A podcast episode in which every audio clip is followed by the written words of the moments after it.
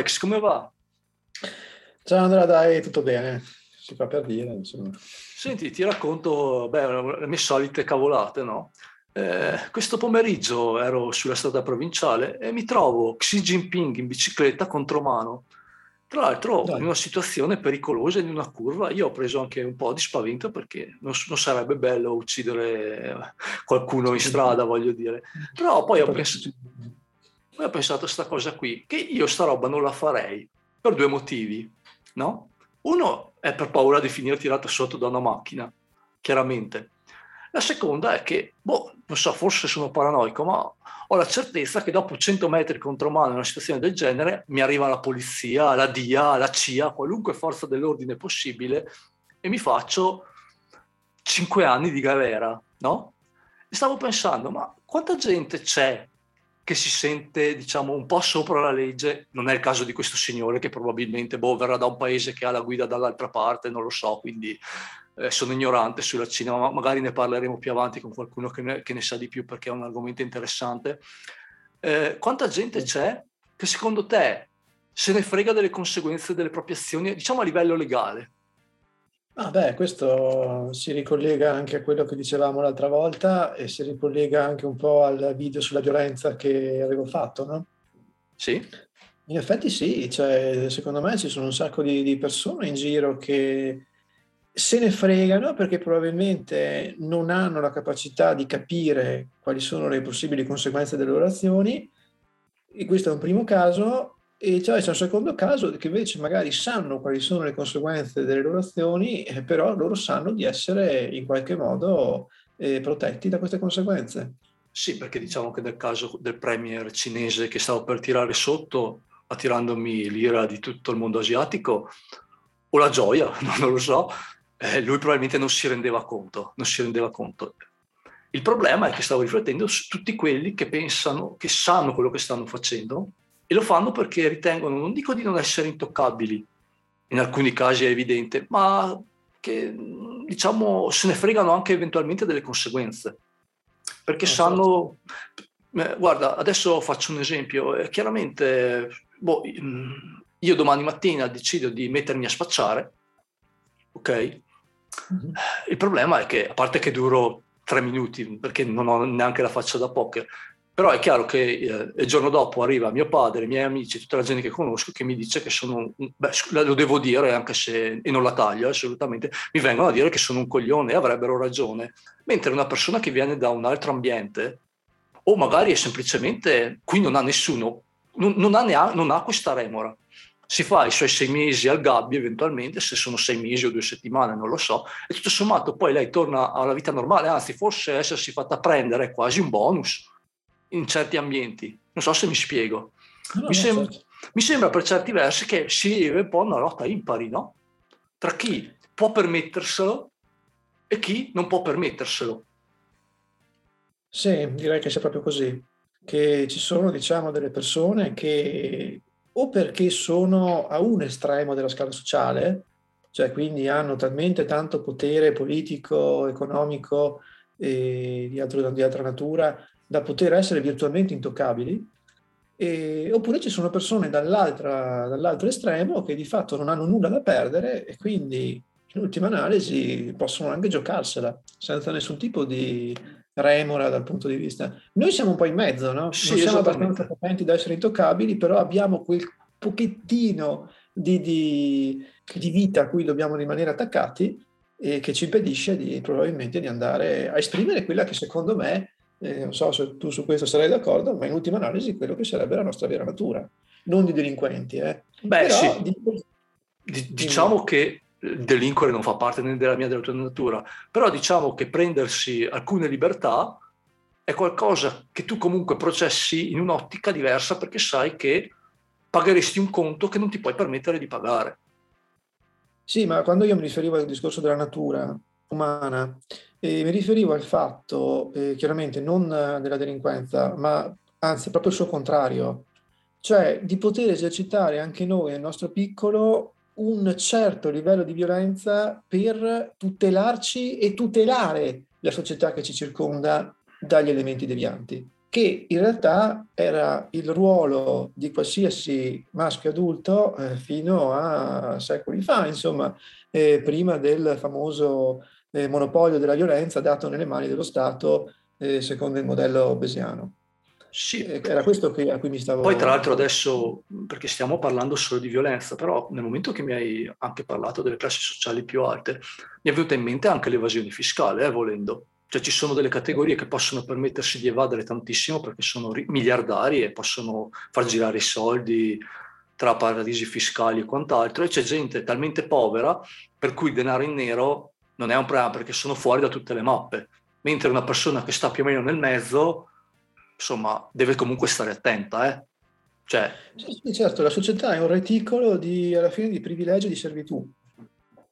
Il, questo è un po' il, la cifra probabilmente di queste società eh, liberali, no? nel senso che ci sono tante piccole guerre portate eh, quotidianamente gli uni contro gli altri, però eh, sono delle guerre asimmetriche tra chi può e chi non può. E questo di fatto risulta ogni tanto anche un po' difficile da comprendere come le persone non, non se ne rendono pienamente conto. È che adesso, riflettendoci, però l'unica soluzione che vedo io, poi magari mi dici la soluzione che vedi tu, eh, sarebbe quella di non avere degli estremi così lontani, di mettere un, un limite a quanto tu puoi essere povero o degradato, perché non è neanche possibile che ci siano dei posti dove fai fatica ad avere delle cure mediche, ad avere un'istruzione minimamente adeguata e, a, e contemporaneamente delle persone che hanno dei redditi tali da poterti comprare una regione, voglio dire, un paese.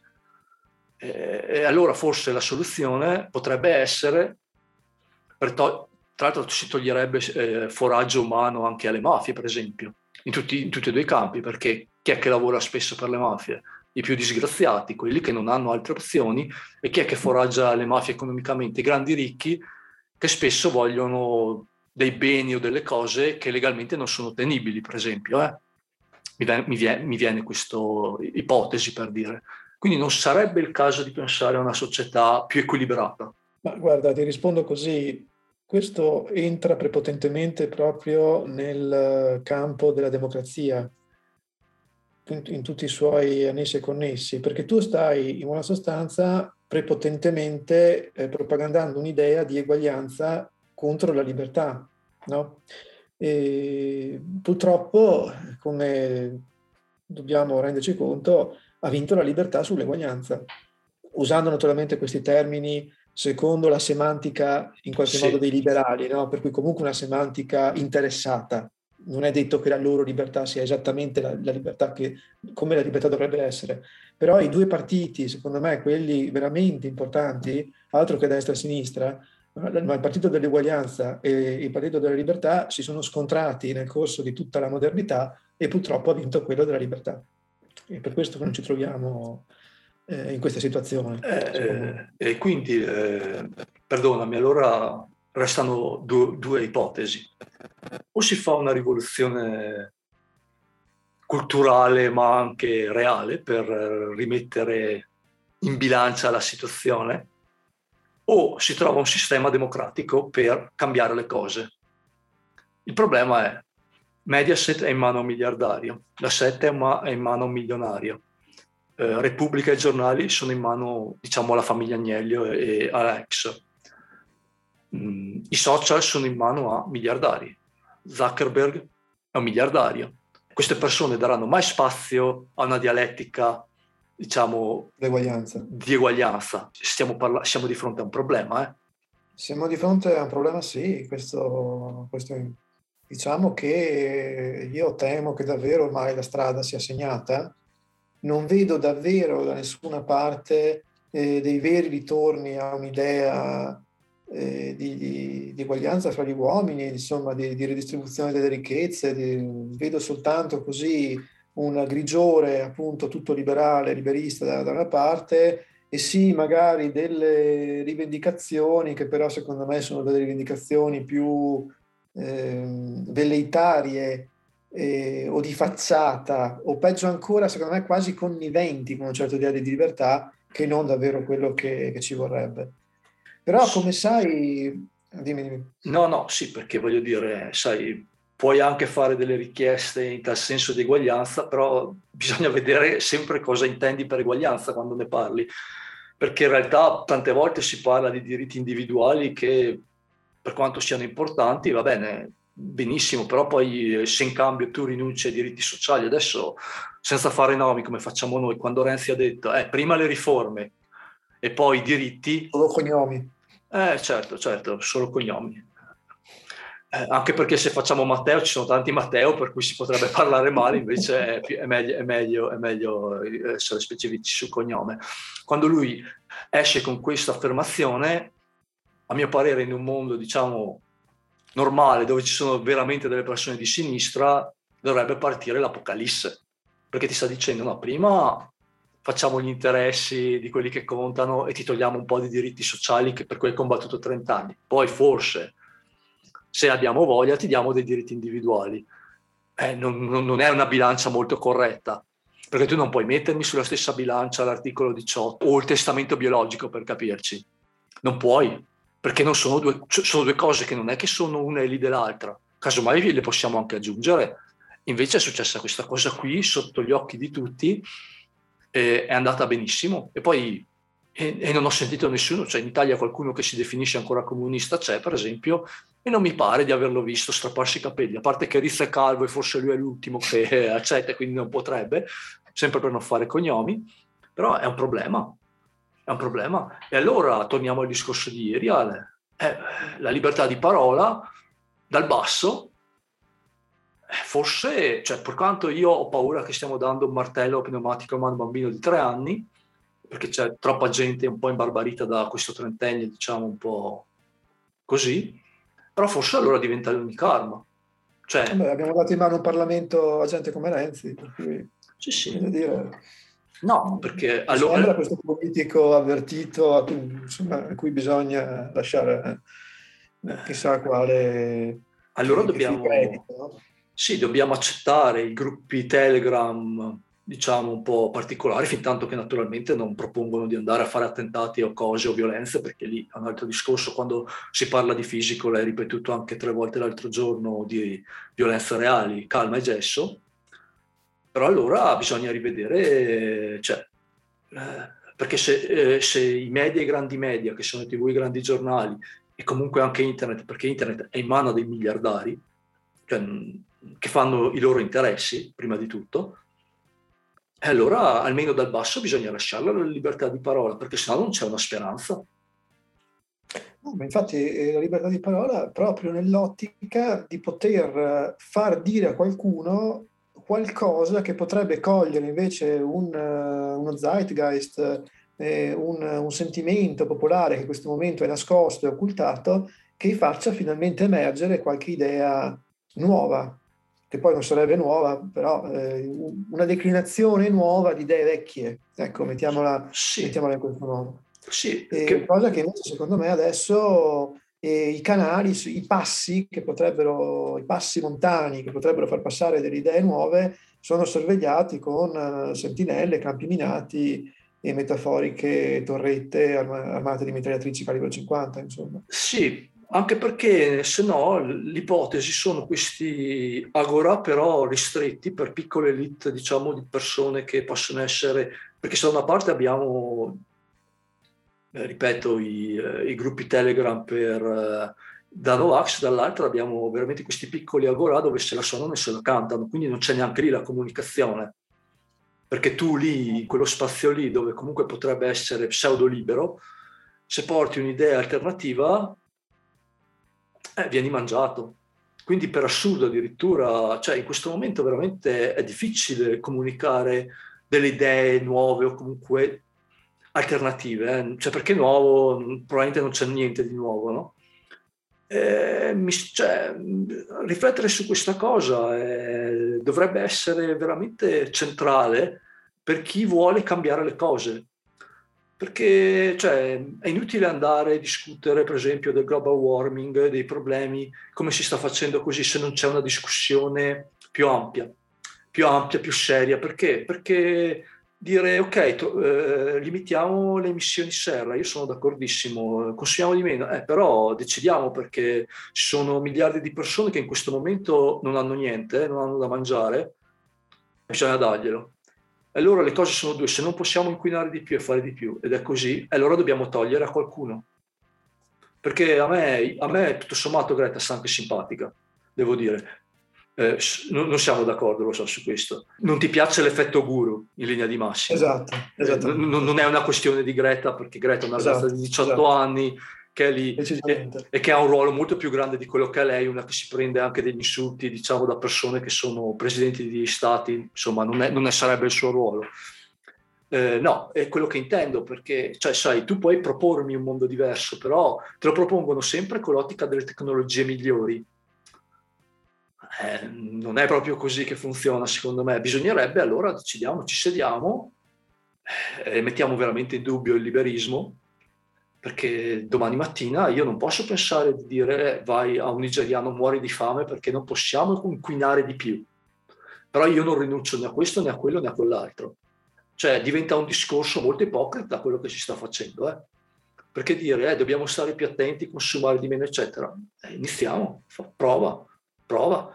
Cioè, sì, c'è anche da dire appunto che ci sono persone che inquinano 100 e altre che inquinano 20 esatto. o 10 o 5 e mi sembra un po' ipocrita andare a chiedere di inquinare di meno a quelli che consumano, a quelli che inquinano 20, 10 o 5. Insomma. A, al netto che adesso, sì, cioè voglio dire, c'è gente che si fa, leggevo l'altro giorno Hamilton, eh, che è un pilota di Formula 1 molto famoso, tu non segui la Formula 1 quindi quello, e magari anche qualcun altro, che praticamente ha finito il Gran Premio, era tipo in Europa, il giorno dopo era a New York e poi la settimana dopo, due settimane dopo deve fare il Gran Premio in Russia. E adesso con tutto il rispetto, con questi tre viaggi ha inquinato come me in metà della mia vita facendo qualunque cosa. Con tutto il rispetto, la mia impronta ecologica, che sicuramente è riducibile, e secondo me però lì dovrebbe intervenire anche lo Stato che prende delle decisioni, perché per esempio la plastica usa e getta si può eliminare dappertutto, si può eliminare nelle bottigliette, si può togliere. Fai delle leggi, però se poi mi arriva e mi devi proteggere, prote- proteggere i produttori di bottigliette, eh, allora stai facendo tu, governo, tu Stato, gli interessi in questo momento di una realtà a sfavore del futuro e non del futuro tanto lontano. Eh, allora, se tu mi dai l'opzione di avere nel negozio la bottiglietta di plastica o quella di vetro e la prendo di plastica perché pesa di meno. Io, vabbè, abbiamo quasi tutti oramai questa benedetta borraccia di metallo, quelle eh, che, che, ce l'abbiamo tutti, voglio dire, però penso, non so se ti sto spiegando la mia idea. Mi sembra no, che no, la, la mia idea è che in questo momento manchi la cultura del dialogo, neanche tanto la libertà di parola, manca la libertà di parola a certi livelli, ma la cultura del dialogo, perché se io vado e mi siedo davanti probabilmente a Tozzi, la Greta Thunberg, Thunberg, sì, Thunberg eh, a parlare di queste cose, comincio a dire queste robe qua, io voglio vedere cosa mi dicono, perché Tozzi dice, eh, ma io sono vegano, eh, ho capito, è vegano, però se ti mangi, se ti mangi le bacche di goji, quelli si sono fatte il volo transatlantico lo stesso, eh? cioè, eh, ho capito, la mucca avrà inquinato tantissimo, ma con le bacche anche, eh, cioè, diventa difficile discutere è difficile discutere quando le persone sono state disabituate eh, appunto a dire, eh, a mettersi di fronte a un'altra persona che ha un'idea anche diversa dalla, dalla sua, perché comunque ormai il, il, dialogo è solo tra persone che la pensano allo stesso modo quasi, no? E quindi senza contare che appunto, come dicevo anche l'altra volta, il dialogo in realtà ha delle regole ferree e queste regole vanno conosciute, non si può discutere così alla, alla cazzaton, per dire proprio in maniera molto... No, no, vabbè, ma tanto su YouTube si può dire. Ed è un problema che però si è amplificato. O, o magari eravamo troppo giovani e non ce ne accorgevamo, c'era già. Perché? Questo, non te lo so dire, però io credo davvero di poter dire che c'è stato un peggioramento su tutti i livelli degli ultimi 30-40 anni, e culturale, politico, mediatico, insomma, poi non, non, voglio dire che gli anni 80, gli anni 90 fossero il paradiso, eh. anche lì c'era un sacco di... però in qualche modo forse eh, una serie di cose erano presenti in modo più filtrato. diciamo che c'era già un, ancora un equilibrio tra il neoliberalismo e il comunitarismo. Poi diciamo tra la Thatcher e Reagan questo equilibrio eh, man mano che sono andati avanti gli anni 90 è andata a pezzi. Eh, Poi, vabbè, storicamente la caduta del, del, muro di Berlino, quello è stato un po'... a quel punto è mancata un'alternativa, no? Esatto. Quindi cosa, è chiaro che... Una, Ma tra l'altro, con la caduta del muro di Berlino sono caduti tutti gli equilibri che c'erano. Esatto. Mm, adesso, eh, fin tanto che c'è stato il muro di Berlino, per carità ci sono stati dei problemi riguardo al debito pubblico italiano che cresceva, ma tutto sommato ai paesi importanti come gli Stati Uniti fregava molto poco, anzi poteva andare avanti perché l'Italia era un paese utile in questa battaglia, diciamo, tra est e ovest, no? Era importante tenerci da questa parte. Una battaglia Già... tra il Partito delle, delle Libertà e il Partito dell'Eguaglianza. Esatto. E caduto, caduto quel muro, diciamo che il debito pubblico ha cominciato a diventare importante. Quindi hanno cominciato a svendere tutti, per esempio, eh, le società pubbliche adesso siamo qua che ci lamentiamo che le connessioni fanno schifo, eh, i prezzi delle bollette al 40%, tutte queste robe qua, eh, uno dovrebbe eh, poter discutere pubblicamente del fatto che forse è stata fatta una stronzata a privatizzare l'Enel.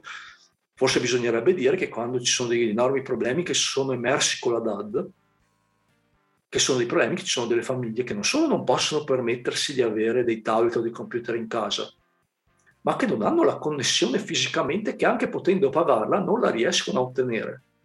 Cosa che, eh, mi dispiace, con la SIP che era pubblica, eh, gli ultimi anni della loro attività, prendevi col tax, che era la tecnologia di telefonia allora, te lo fil- infilavano, ora non posso dirlo perché questo è volgare, ma te lo portavano ovunque questa tecnologia, perché era un'azienda di Stato. Dove non batteva il sole. Erano obbligati, anche dove batteva l'ombra, sì, esattamente, erano obbligati a farlo, lo facevano, perché comunque loro non è che dovevano guadagnare, cioè, dovevano fare le cose, dovevano creare i servizi. Allora, cioè, oggi puoi andare a fare una discussione del genere in tv o su Repubblica, quanto tempo duri? Cioè, ma non io e te, ma se anche andasse un intellettuale, Cacciari, va bene, che è sempre in tv, se iniziasse una discussione del genere, quanto dura? Sì, sì, non durerebbe un minuto, insomma. Quindi qua Insomma. Però a questo proposito, se mi lasci un attimo, volevo certo. chiarire un, un, paio di punti che mi paiono importanti, insomma. E, allora, l'altra volta e, e oggi noi abbiamo insistito molto sulla questione della libertà di parola. Bene, io credo, eh, tu Andrea sei un po' più scettico di me su questo aspetto, e io credo molto nella questione della libertà di parola perché lo ritengo un modo per poter ottenere poi degli determinati obiettivi, che sono sostanzialmente quelli, per esempio, di andare a colpire un certo tipo di propaganda che viene fatta in televisione a tutte le ore del giorno e della notte.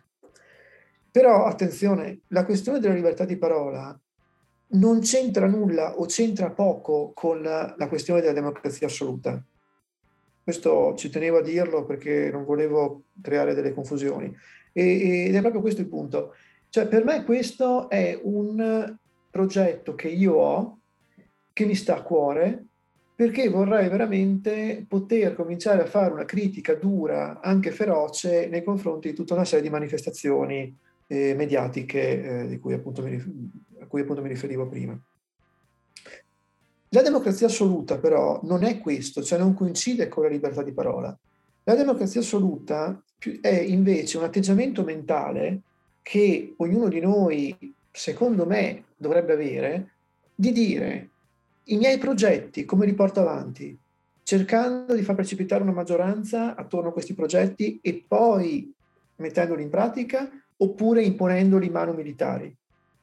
Cioè, mentre il, il, mio discorso della libertà di parola viaggia sul binario della progettualità, il, la democrazia assoluta viaggia sul binario della processualità. Cioè è il processo, secondo me, giusto in cui dovrebbero essere portati a termine i progetti politici. Senti, eh, dimmi se capisco bene questa cosa. Praticamente mi stai dicendo che di fronte a determinate situazioni, nella democrazia assoluta, la risposta deve essere in linea con quella forma di pensiero, cioè è una forma mentis, praticamente. Se tu in una situazione X decidi che, eh vabbè, ma allora adesso ci serve l'uomo forte, non è più una tua forma mentis, capisco bene? Sì, sì, nel senso che secondo me ben sapendo che noi viviamo in un mondo ormai integralmente relativizzato, quindi dove il bene assoluto non è più attingibile, cioè, o è attingibile solamente in maniera parziale, uno deve essere sempre pronto a mettere in dubbio quello che è quello che per lui è il bene assoluto. Per cui può fare delle proposte, se poi una maggioranza è d'accordo con questa proposta, ok, la si implementi, lasciando però sempre ad altre alle minoranze rimanenti la possibilità di propagandare altre proposte e far coagulare delle maggioranze alternative attorno a quelle proposte che sono state momentaneamente messe da una parte. Questo secondo me è il, è il cuore della democrazia assoluta, cioè non precludersi a priori determinate visioni del mondo, per quanto possano sembrarci repugnanti. Sì, praticamente diciamo, come dire, accettare delle regole del gioco per cui oggi hai abbastanza appoggio per decidere tu una cosa e domani devi accettare invece che venga accettata o votata, implementata una legge, un'idea che è opposto ai tuoi pensieri perché qualcuno è riuscito ad attrarre intorno a sé abbastanza voti, senza, diciamo, il giorno dopo impazzire o parlare di golpe per capirci, cosa che per esempio succede molto spesso, eh? diciamo, nel senso, sem- io, io, cerco di semplificare naturalmente perché tu parli dagli studi di filosofia a grandi letture e io cerco di semplificare. No, eh, comunque sono perfettamente così. Cioè, cioè, mi è venuto in mente tutto questo perché mi sono accorto che molti, eh, indipendentemente dalla loro collocazione sull'arco parlamentare oppure fuori dall'arco parlamentare, sì non avevano la minima voglia di passare sotto le forche caudine della democrazia.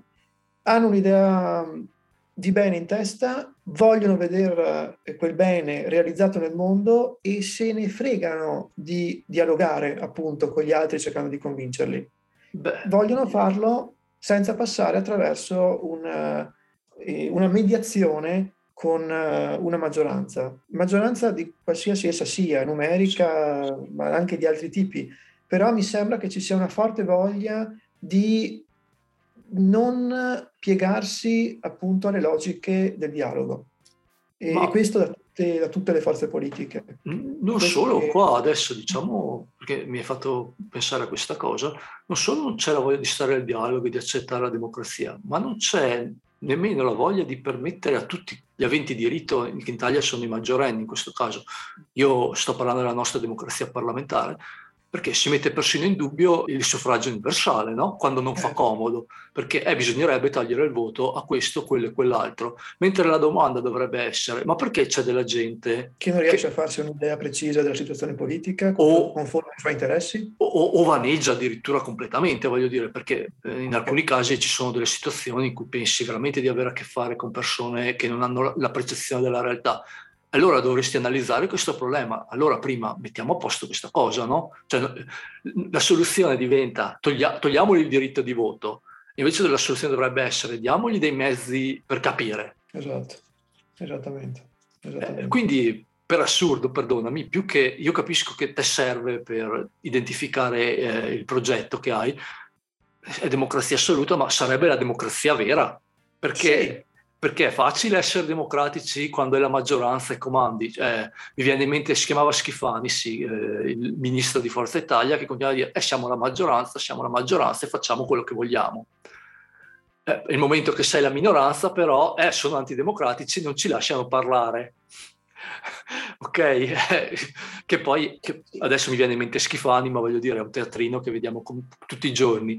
E la cosa effettivamente è divertente, che non è solo all'interno del Parlamento che ci sono queste dinamiche, ma è anche fuori, tra le persone. È quello che dicevamo prima, cioè, infatti questi sono i dialoghi al tempo della polarizzazione, no? sono tutti molto polarizzati e c'è una forte tensione al non passare attraverso un confronto dialettico con chi non la pensa come noi o come non, non la pensa al 100% come noi, ecco, mettiamola in questo modo, mettiamola così. Però ecco, ci tenevo a fare questa distinzione, no, no, cioè nel senso che bene. io e, e te, insomma, siamo dei sinceri democratici, quindi anche se noi fossimo maggioranza comunque lasceremmo agli altri la possibilità di diventare maggioranza a loro volta, perché appunto, come direbbe Zio Paperone, siamo dei gentiluomini, e questo lo capisce soltanto chi ha visto il video precedente. Beh, ma e... due, persone ce l'hanno fatta. Eh, sì, sì. Bravissimi. Offriremo e... la pizza a fine anno, tra l'altro. Certo, questo assolutamente. Appunto, eh, però poi ecco, se io devo levarmi la, la, la, la maschera cioè da, da, democratico e indossare invece un, un, abito più politico, più progettuale, ecco invece io ragiono nell'ottica appunto di cercare di convincere più persone possibili ad aumentare il diritto di critica nei confronti e del potere mediatico e del, del potere politico, ma anche del, dell'insieme di quello che potrebbe essere chiamato intrattenimento, ecco, mettiamolo in questo modo. Però questo è un, proge- è un mio progetto, che però lo voglio fare all'interno del, della processualità democratica.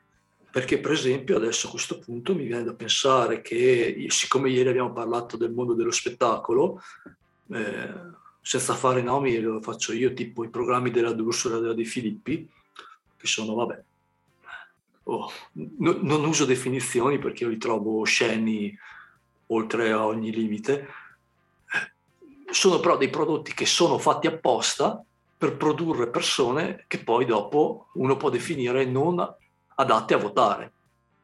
Perché è chiaro che se tu vieni bombardato da dei messaggi assurdi, folli, come vediamo in quella TV del pomeriggio, è chiaro che poi tra l'altro il cervello anche di una persona si addormenta un po', eh? cioè senza, senza stimoli culturali eccetera è un problema. Mentre se al posto di quei prodotti lì ci fosse qualcosa anche di faziosissimo, ma di culturale, probabilmente avremo veramente anche un, un dialogo migliore, no? Certo. E allora, com'è che si fa? Perché noi possiamo dire, ok, noi non guardiamo quei programmi e li boicottiamo in questo modo che è la nostra scelta, però siamo in due, eh, 3, 4, 5 milioni di persone che guardano sta roba c'è. Tu vai dalla douche e prendi mezz'ora di trasmissioni per spiegare i motivi per cui quel programma non dovrebbe andare in onda, quei 5 milioni di persone non capiscono. Allora qua veniamo al tuo discorso, allora veramente dovrei avere la possibilità di andare, come dici tu, dire qualche parolaccia che magari colpisce allo stomaco e magari chi ascolta dice, oh magari ha ragione, vado, vado, a cercare qualcosa di alternativo. Sì. Poi è l'unica strada che abbiamo, secondo te? O... Onestamente penso, penso, proprio di sì. Non vedo alternative. Cioè, perché secondo me, oltretutto, c'è un sacco di gente che è schifata, come lo siamo io e te, però non, non può parlare perché altrimenti verrebbe attaccata, come dico sempre, eh, da quelli che straparlano di hate speech e dall'altra eh, da un gruppo di liberalozzi che direbbero ma se non vi piace cambiate canale, perché ovviamente i liberali sono strutturalmente incapaci o non vogliono eh, capire che un'azione fatta da una persona X all'interno della società complessa ha delle conseguenze su tutti gli altri. Quindi se una persona guarda quei programmi, effettivamente si crea una certa visione del mondo che andrà a crearmi delle conseguenze anche nel mio vissuto. Però ci troveremo di fronte, per esempio, a questi due fuochi di sparamento. No, sì, poi attenzione, Quindi... c'è, c'è, anche una terza linea che è molto presente anche di persone molto preparate e intelligenti che poi sono dei grandi fan del trash. Eh, ecco. e, e, quindi quello diventa per loro una sorta di comicità moderna, capito? Eh, e, o, o diventa la scusa per prendere per i fondelli chi li guarda.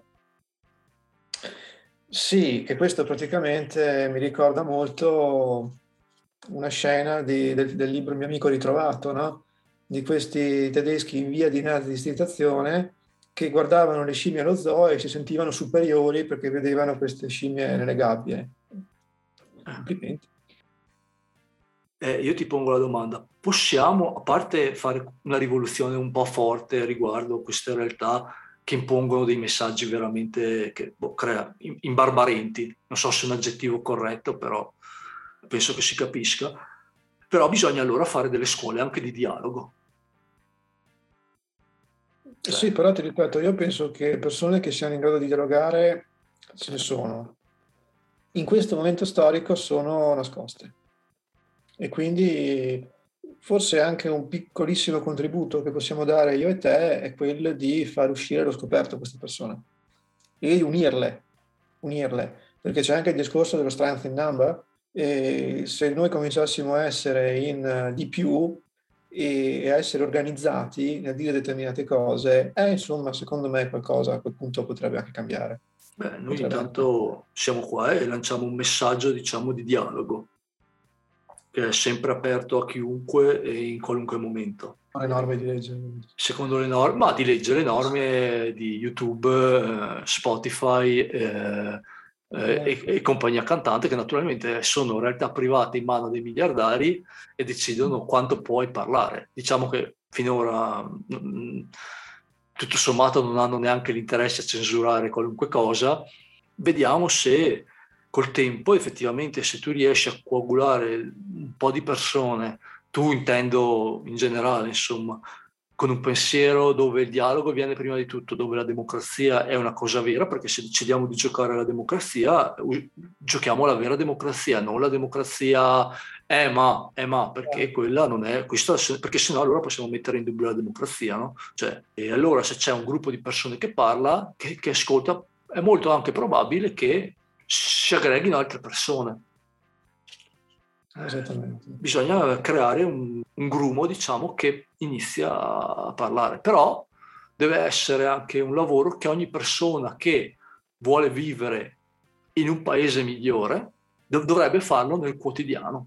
È un lavoro da fare, cioè non una missione tipo, ok, eh, religiosa, però anche in una normale discussione in ufficio di lavoro, eccetera, dire eh, ragazzi, ma guarda che ci sarebbe anche questa possibilità, invece magari di aver paura di dire una cosa fuori posto o non accettata in quell'ambiente. Che anche lì è un discorso di libertà di parola, no? Perché è vero sì. che effettivamente certi discorsi non si fanno anche perché magari non si vuole passare per rompiscatole. No, ma tante volte è una questione, poi ti lascio finire perché insomma tra, tra un po' mi arrivano i servizi segreti cinesi per, alla porta, sento gli elicotteri fuori. Ah, di la verità, dai, che Xi Jinping, com'è che si chiama? Xi, eh, Xi Jinping. Xi Jinping in realtà ti stava dando un messaggio sotto mano su Brosa e quindi doveva per forza farlo eh, scappando agli occhi della DIA e quindi l'ha fatto così passando in, in tangenziale da, dentro nel, nel filettino. Certo, perché sono la, sono la, sua sponda comunista in Europa e, esatto, sì. e vediamo. No. A me non si fida perché sono democratico assoluto. Quindi... Sì, no, ma sai che io sarei comunitarista proprio duro e puro. E, sì, no, no, eh, eh, no eh, perché sai, pensavo, adesso mi vengono in mente, sai, quei tipi, quei film tipo su Wall Street, eccetera, no?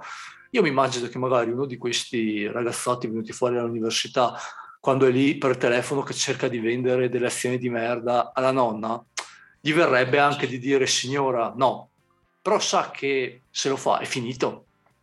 Mm. Quindi per assurdo anche questo nella realtà dove tu hai soldi e denaro devi essere all'interno di certe regole perché sennò comunque se no ti tagliano fuori. Quindi eh, la democrazia e la libertà di parola è, è un discorso veramente vasto, eh? cioè, perché noi lo stiamo trattando in un certo punto di vista, però adesso io, mi è venuto in mente questo esempio, ma anche all'interno di un partito. Eh, diventa il segretario Matteo Renzi del PD, fino al giorno prima avresti fatto qualunque cosa per non averlo, il giorno dopo il tuo segretario e gli organizzi Pullman per le elezioni europee, quindi tu sei ancora libero di dire la tua opinione su Matteo Renzi? No, è finita No, soprattutto c'è anche tutta una, una necessaria, no? E, come posso dire, un'etichetta. Cioè, nel senso che questi qui si sono anche creati tutta eh, la critica a norma di legge. Sì, ti lasciamo criticare, però ci critichi come vogliamo noi. Eh, insomma, mi sembra anche un po' troppo. Eh no? beh, sì, come, sì. Eh, eh, insomma, eh, cioè, Capito, sì. però dovrebbe essere il... insomma, non so se è chiaro. Sì, sì, sì, diciamo che si, che, che si, sono fatti le regole a loro vantaggio, diciamo che è come se esatto. tu fossi, eh, dici, boh, guarda, io sono 2,20 metri e allora metto il canestro a 4 metri, così tu sei 1,90 m, col piffero che fai punti, eh? Cioè... Esatto, esattamente, esattamente. Eh, vabbè. Senti... Perché, insomma, Va bene, dai, tagliamo dai. qui, che siamo andati anche molto lunghi. Eh, beh, ma ci sono stati dei momenti... Sì, sono stati dei momenti epici. E ringrazio chi ci ascolterà fino a questo punto e appunto, come dice Andrea, se qualcuno si sente di, anche per esempio, di condividere con noi la sua esperienza eventuale di, di non democrazia e di essere stati, diciamo che se una persona è stata tacitata o gli hanno messo i bastoni fra le ruote nel suo tentativo di esporre delle, delle idee, delle visioni del mondo, eh, saremo contenti, tra mille virgolette contenti chiaramente, di, di, sentire la sua opinione, la sua esperienza. Eh, ci sentiamo, dai. Va bene. Ciao. Ciao. Ciao